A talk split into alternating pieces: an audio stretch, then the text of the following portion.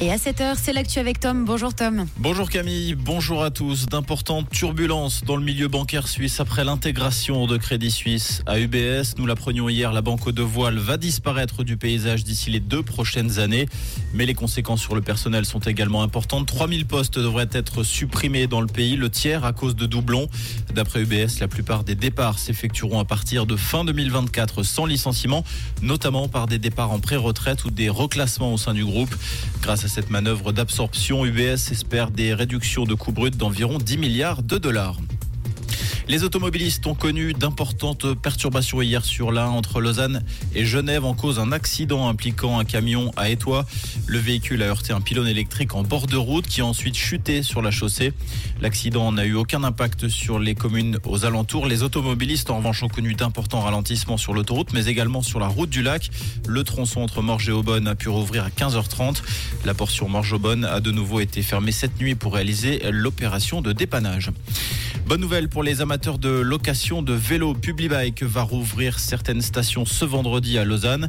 Cinq stations, Ouchy et Puy entre autres, vont ouvrir dès ce vendredi. Quatre autres reprendront du service mardi prochain à La Riponne et à Chaudron.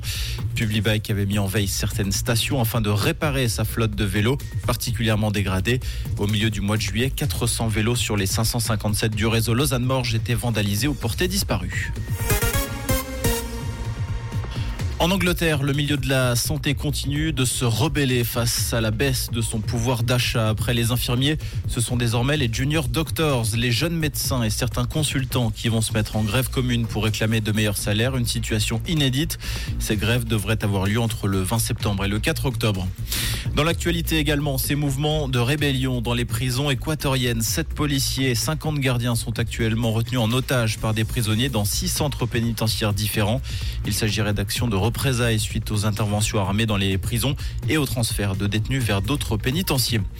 En tennis, Stan Wawrinka poursuit sa route à l'U S Open. Le Vaudois de trente-huit ans s'est imposé hier soir en quatre sept face à l'Argentin Thomas Martin Etcheverry. sept six, six sept, six trois, six deux. Lors des seizièmes de finale, il affrontera l'Italien Yannick Sinner. Deux autres Suisses se sont qualifiés pour les seizièmes de finale, Dominique Stricker et Belinda Bentic. Comprendre ce qui se passe en Suisse romande et dans le monde, c'est aussi sur Rouge. Rouge. Et pour ce matin, pensez à prendre un petit pull. En matinée, on a toujours un courant d'air froid sur la région avec onze degrés à Valorbe et quinze degrés épaisse. Et du côté de Grandvaux, pour cet après-midi, que de bonnes nouvelles. Le retour du soleil, d'un très beau soleil même, avec vingt-sept degrés à prévoir en vallée pour ce vendredi. Bon café sur Rouge.